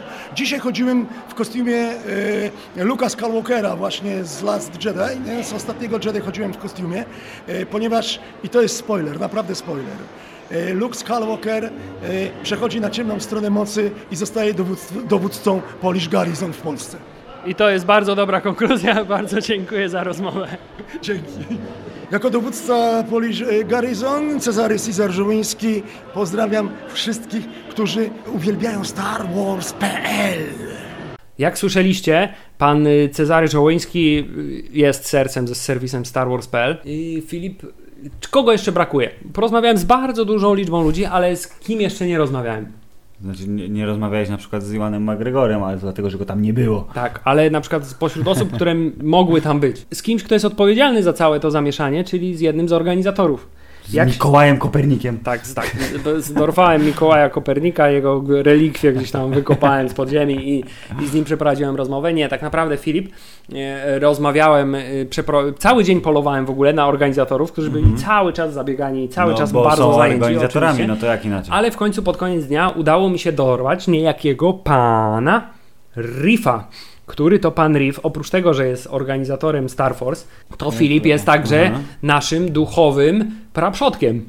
Jak to? Gdyż oto za czasów Imperial City Online, czyli poprzedniego wcielenia serwisu Och, Star Wars.pl, pełnił on funkcję jednego z redaktorów tego serwisu. Czyli on wie, co jest grane.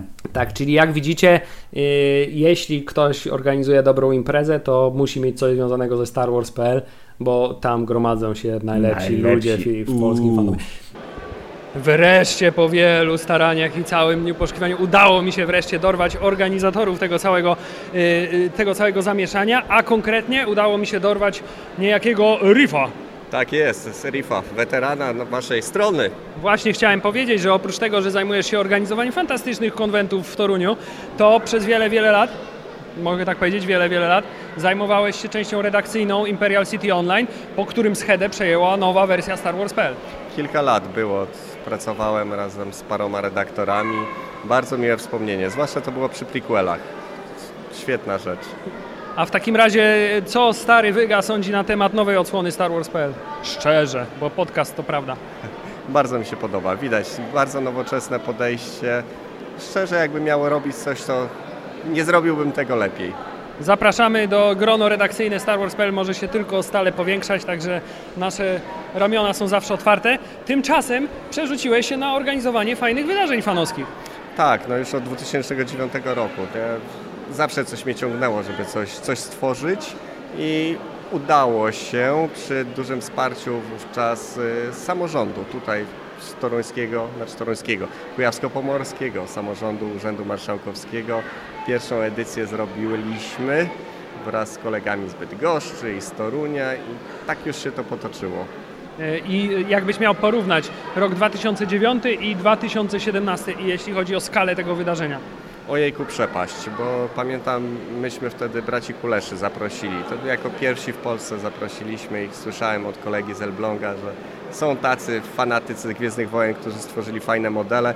Oni wtedy w zasadzie mieli chyba dwa modele, Sokoła swojego i Gwiezdnego Niszczyciela. Poza tym zaprosiliśmy z Belgii grupę, która przyjechała z Jabą. Czyli to były trzy takie duże modele. Teraz mamy ich około 40.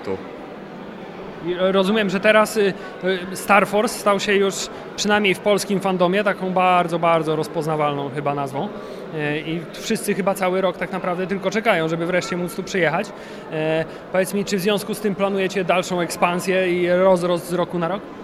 Znaczy, my mamy kłopot z tym, że jest nam ciężko już się rozwijać, bo, bo tak jak widzisz tutaj, to praktycznie całe to piętro w Centrum Sztuki Współczesnej, no to my do najmniejszego kąta zapełniliśmy elementami. I tak naprawdę jak tutaj otwieramy Star Force, jest ta godzina 12, jest takie morze ludzi, no, Troszeczkę już jest, jest kłopot w tym miejscu, ale mamy taką iskierkę nadziei, bo tutaj- tutejsze Centrum Sztuki Współczesnej będzie tworzyło drugi bliźniaczy budynek. Za dwa lata powinien już być, więc czemu nie? A jakie największe wyzwania stoją przed organizatorem y, takiego wydarzenia? Co jest najtrudniejsze tak naprawdę w tym całym przedsięwzięciu?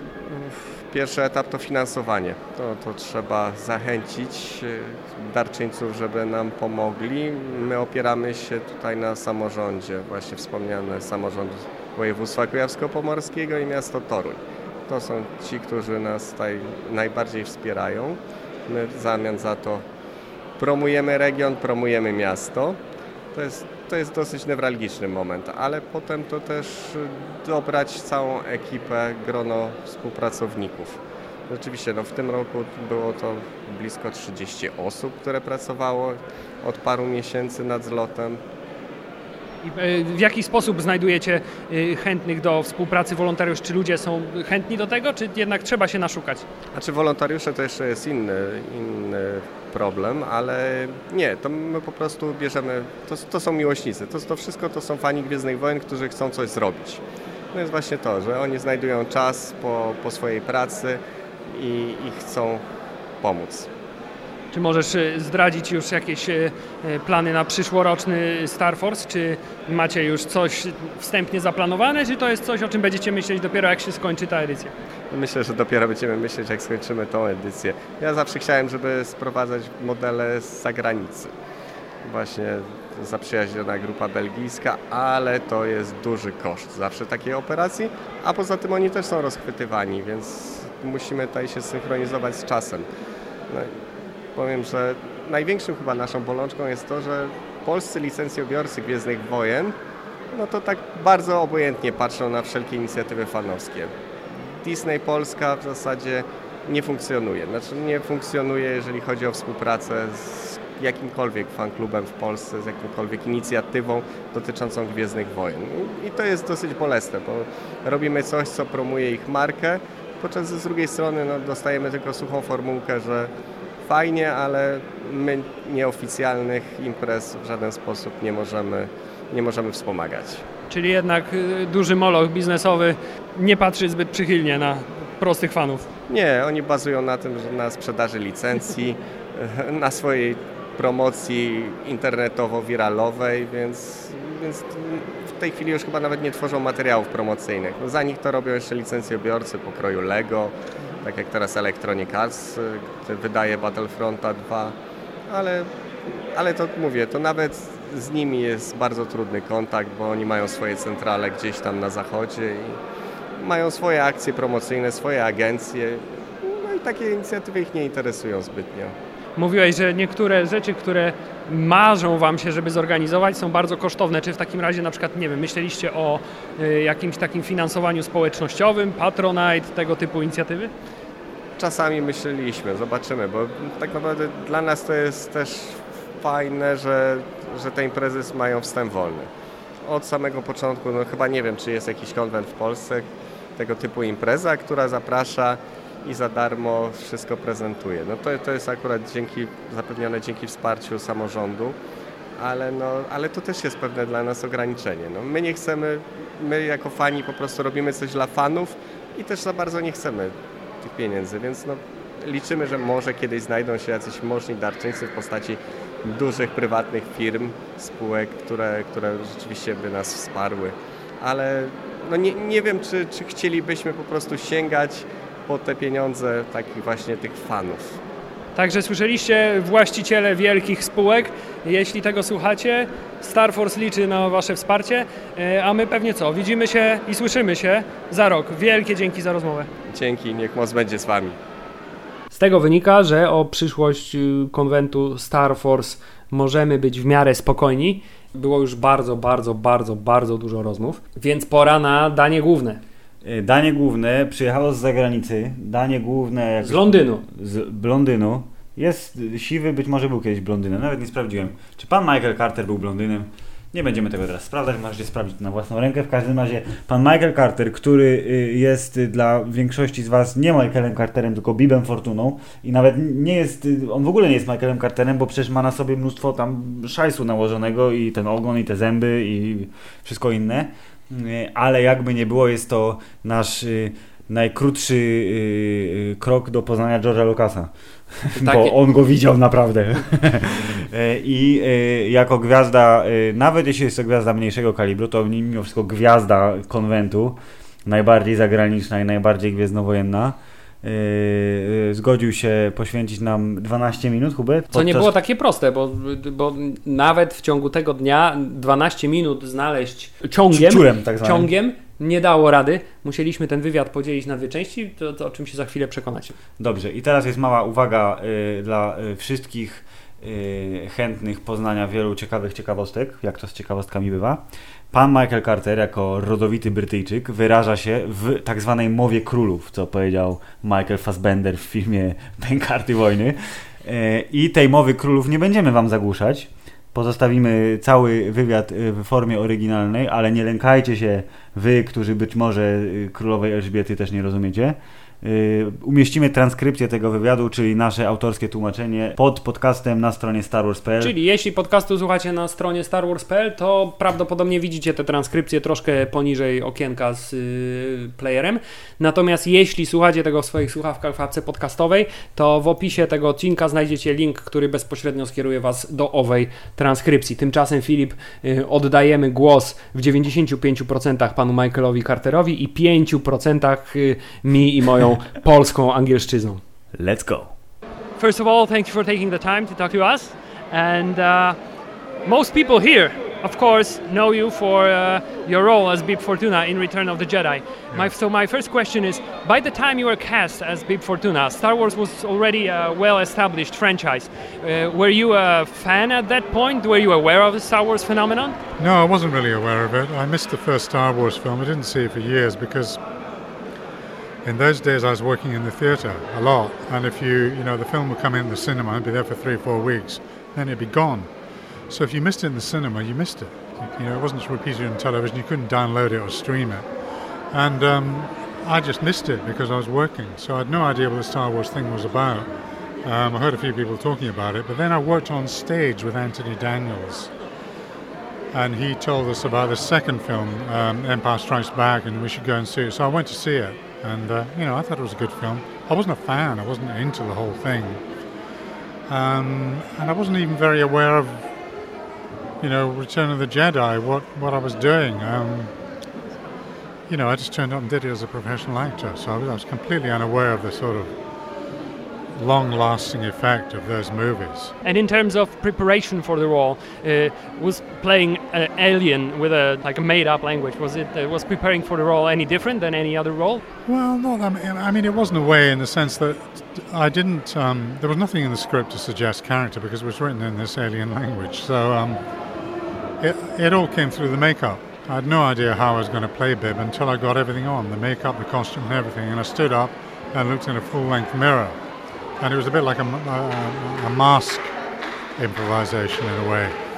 Um, so the makeup dictated everything. It sort of determined rather sort of slightly feminine movements with the arms, and the voice. Uh, I just sort of put on a voice, you know, ah, Diwanawanga. Um, yeah, it was all through the makeup, all through the makeup. And speaking of the voice, I know that uh, finally they decided to dub over your your, your lines. Uh, how would Beep Fortuna sound if, if your voice was was it very much different? No, I- Eric Bisfield who did it. I mean, all everything was dubbed in America, so they weren't going to take. I mean, usually after you do something, you've got to go in and do some post syncing because one or two of your lines aren't very clear because there's the noise offset or whatever, or sometimes they've changed the lines. So when you shoot a television or a film, you always end up redubbing some lines. But they weren't going to take, they weren't going to fly actors from England to Los Angeles to dub a couple of lines. So they employed voice artists over there to dub everything. And Eric dubbed Bib, but he sort of he sort of impersonated what I was doing with Bib. Uh, when I first saw it, um, I thought it sounded a bit like me. Our voices are slightly different, but he kind of did what I was doing. So just a kind of, uh, you know, um, Nucha, you know, just a very silly voice, really. And you said that a lot of the role came from the prosthetics. Yeah. Uh, how uncomfortable was it to wear it? Oh, that was very uncomfortable. I mean, people say if you got the chance to do it again, would you do it again? I'd say, well, no, not not with the same prosthetics. I mean, nowadays they'd probably just make a mask which you put on and you take off again. Um, but um, or they would do it with CGI even. Um, but yeah, that, that that was that was difficult stuff. It kept coming off and I kept being re-glued, and um, it damaged my skin and the eyes. The haptic contact lenses didn't quite fit, so they damaged my eyes temporarily. Um, it was all right in the end, but no, it wasn't comfortable. Uh, and I, I heard that you found a way to rest between the takes by standing completely still. I, I read it somewhere online. Was it true? Is it, is it is it how you rested between takes? Yeah, I did. I, I just would adopt this stance, very upright stance. I'd just rest and I'd close my eyes, and I'm, I think I fell asleep a few times standing up. I've done that in other plays. Um, I've actually fallen asleep standing up. It is possible to sleep standing up. Um, but I'd get very, very still. I would just kind of really relax. In fact, I got so still at some points, the stage crew thought I was part of the set and they would try and lift me up and move me, and I'd sort of come to life and shock them and say, "Where do you want me to stand?" Um, I just seemed to be a bit of the furniture because it was too much of a an effort to go off set. And um, but they also had they had a dentist's chair with a headrest, and they they had two of them actually, one in the dressing room and one on set. And sometimes they'd bring that on, and I would just sit in it, and uh, they would. Um, rebuild, you know, they'd set, do the next setup around me. I mean, if, unless I was going to be off stage for about two hours, I would stay on stage and, and everybody else would clear off. I'd be the only actor on there. And they would just kind of uh, re, re, fix the next setup, do the lights and all that sort of stuff. So it's quite interesting. I was like part of the set, really. No, ale w tym momencie y, mój, moja rozmowa z panem Michaelem Carterem została brutalnie. Wiedziałem, że użyjesz słowa brutalnie. Nie wiem dlaczego, ale czułem, że będzie brutalnie. została brutalnie przerwana przez osoby, które były przydzielone do opieki nad nim, ponieważ pan Michael Carter, y, oprócz tego, że y, gościł, udzielał krótkich wywiadów do telewizji, a także y, podpisywał y, straszny stos w ogóle swoich fotosów, Mhm. y, to miał także zaplanowaną godzinną sesję QA, gdzie odpowiadał na pytania zarówno przygotowane przez organizatorów, jak i przez publiczność. I właśnie y, celem udania się na tę rozmowę, moja rozmowa z nim została y, brutalnie przerwana, po raz kolejny powtórzę. Y, Więc wróciliśmy do niej po jakimś czasie, ale w międzyczasie odbyło się owo QA, z którego między innymi dowiedzieliśmy się y, paru ciekawostek y, z planu, jak można to z- się spodziewać Wiadomo. powrotu Jedi. Muszę przyznać, że wiesz, Filip, y, pan Michael Carter jest osobą szalenie sympatyczną Mhm. i szalenie, że tak powiem, łatwo, z łatwością dużą odpowiada na wszelkie pytania, ale odnosiło się wrażenie, że zdecydowanie nie jest to pierwszy raz, kiedy odpowiada na te pytania, y, ponieważ Nawet nie udało, się zastanawia. tak, bo ponieważ wszelkiego rodzaju y, odpowiedzi na wszelkiego rodzaju pytania miał gotowe anegdotki, które odpowie, opowiadał, ide, odpowiadał idealnie w tempo, czyli z odpowiednią pauzą, na Tak. śmiech publiczności, odpowiednio akcentując y, wyrazy. Zresztą, y, zresztą jakby poszukać gdzieś tam w internecie jakichś jego starszych wywiadów, y, czy też y, y, y, rozmów y, z różnymi postaciami z fandomu, to y, z- sporą liczbę tych anegdotek można by odkryć. Między innymi, Filip, dowiedzieliśmy się o wyciętej scenie z powrotu Jedi, która to scena wycięta y, y, została z takiego powodu, że po prostu nie mogli się dogadać z Markiem Hamilem. To znaczy, scena polega na tym, że idą Mhm. bardzo długim korytarzem i rozmawiają w tym, y, jak to pan Michael Carter określa, dziwnym, zmyślonym języku. I problem był taki, że nigdy nie wiedzieli, kiedy kto, druga osoba skoń, kończyła mówić. W związku z tym powtarzali to ujęcie wielokrotnie, cały dzień, aż kiedy wreszcie udało im się prawie że do końca tę scenę nakręcić idealnie, to w ostatniej kwestii, którą pan Michael Carter wypowiada, wypada mu, wypadają mu jego sztuczne zęby. W związku z tym reżyser filmu, pan Richard Marquand przytomnie stwierdził, nie, darujemy sobie tę scenę, y, cięcie, koniec, idziemy do domu, już mam dosyć wszystkiego. Y, ale oprócz tego y, pan Michael Carter opowie, odpowiedział także na mm, parę innych pytań, które także ja planowałem zadać, bo wszyscy mu zadają te same pytania. No, to tak jest, jak proszę pana, jak masz karierę, e, jeśli chodzi o e, e, kulturę popularną, zbudowaną wokół jednej roli w jednym hiperpopularnym filmie, więc jakby pula pytań jest dosyć mocno ograniczona. mimo Tak wszystko. jest. Y, Więc te, trochę to skróciło moją rozmowę z nim, ale mimo wszystko jeszcze wykaraskałem z siebie parę różnych pytań. Y, Więc po powrocie do rozmowy zaczęliśmy o kolejne pytania o powrót Jedi. You talked earlier about uh, deleted scene with you and Mark Hamill uh, in The Return of the Jedi. Uh, were there any other deleted scenes that you shot but then were finally cut from the movie? Do you remember any mo- more? Oh yeah, there was quite. There was a party scene, and um, David Tomlin, who was the first assistant director who ran the set, set up a joke, um, which involved a girl, myself, and a Salacious Crumb, a puppet, one of Jabba's puppets, and um, the idea was that Bib was drunk and was holding up um, a tankard of beer and that he was with this girl who was very beautiful, um, very kind of buxom girl. And uh, he was paying attention to her, and while he was paying attention to her, Salacious Crumb drinks his beer, then spits it out, or is sick. So we did that. We shot that a few times. It was quite funny. And um, George looked at it, and he thought he George was there when we shot it, and he thought it was very funny. But he looked at it the next day, and he thought, you know, it's too steamy, it's too sexy. This is a children's film. so it was actually cut from the film. There's, there's a photograph which I've often seen of me holding up the mug to Salacious Crumb, but that's all that exists of it. Is that what George Lucas did on the set quite often? Even though Richard Marquand was the director, uh, we all know that George tends to have a very hands-on approach, even when producing. Uh, uh, was he really a constant presence on the set? Well, he wasn't a constant presence, but he was there quite a bit. He was he was actually filming the second unit in the studio next door, the Ewok Village, which is an extraordinary set, and he was on that most of the time. But he'd come in every now and again, and he would stand around and look at things and talk to Richard. Um, but I mean, Richard was the guy that we all responded to, as far as we were concerned. Richard was the director, and um, we took all that direction from Richard. Uh, you also said earlier that you were not, and probably still aren't, the greatest Star Wars fan there is, but your son was a really big Star Wars fan uh, as a child. Well, no, he wasn't. That was the point. He wasn't great. No, he. I, I got him all the Star Wars stuff: the Millennium Falcon, the AT-AT, you know, X-wing fighters, all the characters, and he gave them all away. And also, I gave him my Revenge of the Jedi sweatshirt, which was very, very rare and quite expensive, and he used it as a security blanket. And then he gave it away as well. So he didn't. He did. He wasn't a great Star Wars fan. I mean, I, I'm very fond of Star Wars. I'm just not kind of into the whole knowing everything about it. All the different films kind of blend in together in my head, and I'm never sure what has happened in which film. Um, I mean, none of us thought this was going to go on. When Jedi was finished, that was it, as far as everybody was concerned. It was a, that was it. It was finished. It was a trilogy, and it was all over.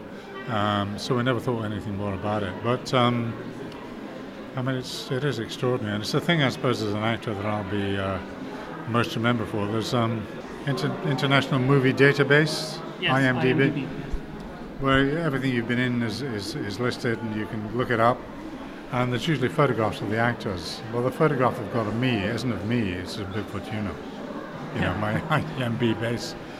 I mean, it could be it could be some sort of sedate BBC drama that I did in 1972, long before made Return of the Jedi.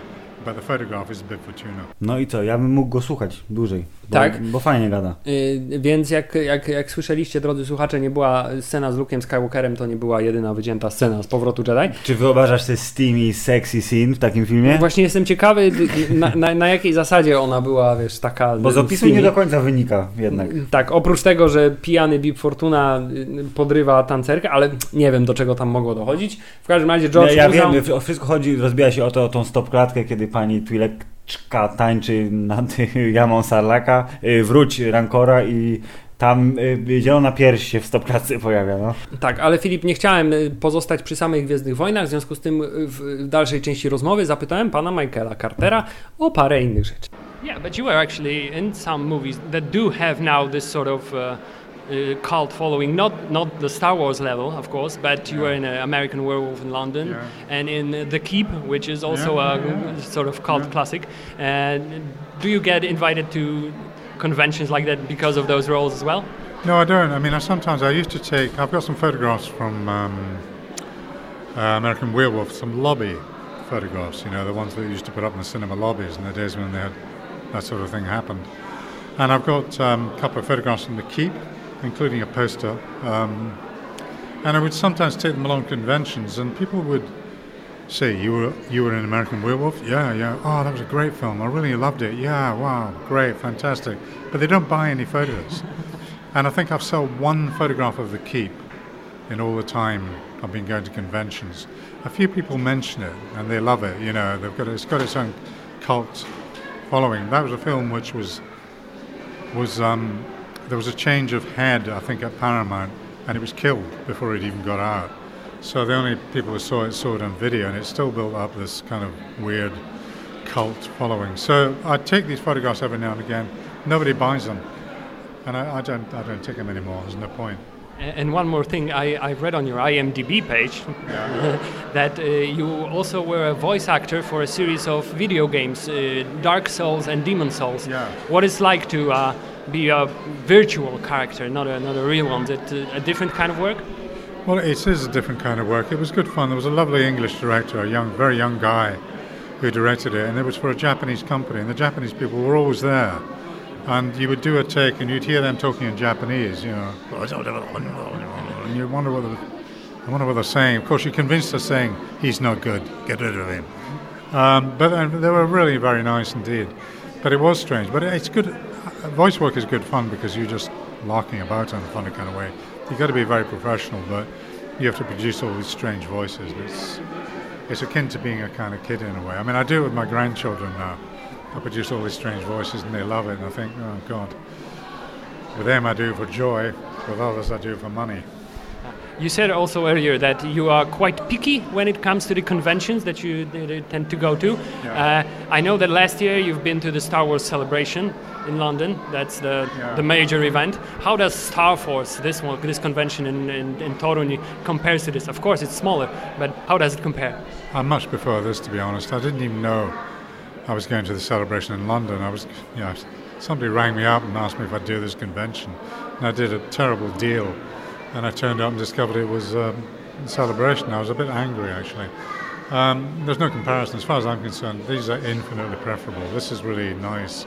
It's just Star Wars. Um, everybody's really terrific. Um, it's been really, really pleasant. I much, much prefer this sort of thing. And you know, all the conventions they get a reputation as a jungle telegraph, and word goes out. You know, word will go out. Poland's a good place to go. Torun's a great place to go. Whatever. And so people will be happy to come here. But there are some that you avoid like the plague. You know, you if if, if somebody offers me sometimes, I'll contact another person. One of the other actors who's maybe done more conventions than I have. and I'll say, "What's this one like?" And they'll say, "No, don't bother." You know. But um, this one, I'll certainly recommend this to everybody.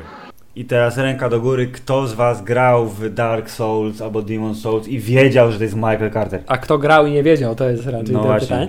Co nie zmienia faktu, y, że y, widzisz, pan Michael Carter utalentowanym podkładaczem głosów jest, y, ale z wielkim szacunkiem też się odnosił do pana e, Erika Bausfelda, który ostatecznie podkładał głos Biba Fortuny, to też Mhm. na swoim, Q- w swoim Q&A mówił, że dla niego to jest jeden z najlepszych, wiesz, i, i impersonizatorów, nie wiem jaka jest polska.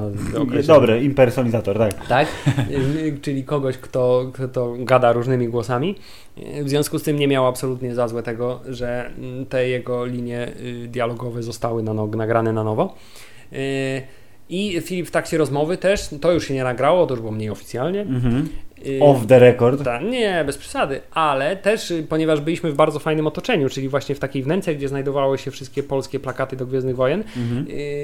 pan Michael Carter także docenił bardzo design polskich plakatów jako No, szalenie oryginalny i y, sprawiał wrażenie, tak jakby wcześniej tych plakatów w wersji polskiej nie widział. I niewykluczone, że jednak nie widział, bo polska szkoła plakatu, proszę pana, mam wrażenie dla wielu ludzi z y, dalekiej zagranicy jest takim totalnym odkryciem, że jak się czasem na reddicie albo gdzieś w internecie pojawiają takie galerie różnego rodzaju, mówią what the fuck, czy to jest poszukiwacze zaginionej arki? W ogóle super dziwnego, bo obcy pasażer, ósmy pasażer, no zobacz, jest ten szkielet taki z oczami, tak głowa niby mózg, niby szkielet i takie wszystko jest takie co tu jest grane, że ci Polacy w tych latach 80 i 70 musieli żreć Bardzo dużo LSD. Tak. I y, I tak oto konwent Star Force 2017 Filip dobiegł końca. I Wszyscy tak jak dobiega rozjechali się do domu w odcinek. nadziei, Mhm. że spotkają się za rok w tym samym miejscu, aby ponownie swoją miłość do Gwiezdnych Wojen y, przed światem okazać. A najpierw na Pyrkonie, bo będzie jednak wcześniej. Tak. Y, oficjalny podcast serwisu Star Wars.pl szalenie poleca imprezę, jaką jest Star Force. Jeśli w tym roku nie byliście, to musicie koniecznie nadrobić zaległości za rok i nie mówię tutaj, Filip, tylko do ciebie. Ale ja w ogóle nie wiem o co ci chodzi. Ja nie wiem, czy jakieś aluzje czyniłeś wcześniej w tym podcaście, że co, że mnie nie było, czy coś? No nie wiem, by- byłeś? No i czuję się jakbym był. Otóż to, podcast StarWars.pl umożliwia to wszystkim. To znaczy nawet tym, których nie było, teraz mogą poczuć się tak, jakby tam byli razem ze mną, ale nie z Filipem, bo jego tam nie było. E, Filip, myślę, że pora kończyć. Do usłyszenia w innym y, czasie, w, Lub w innym podcaście. lub w innym podcaście, ale na pewno y, niech moc będzie z wami. Star Wars, Bill, this is Biff Fortuna calling from Tatooine Radio FXM D101.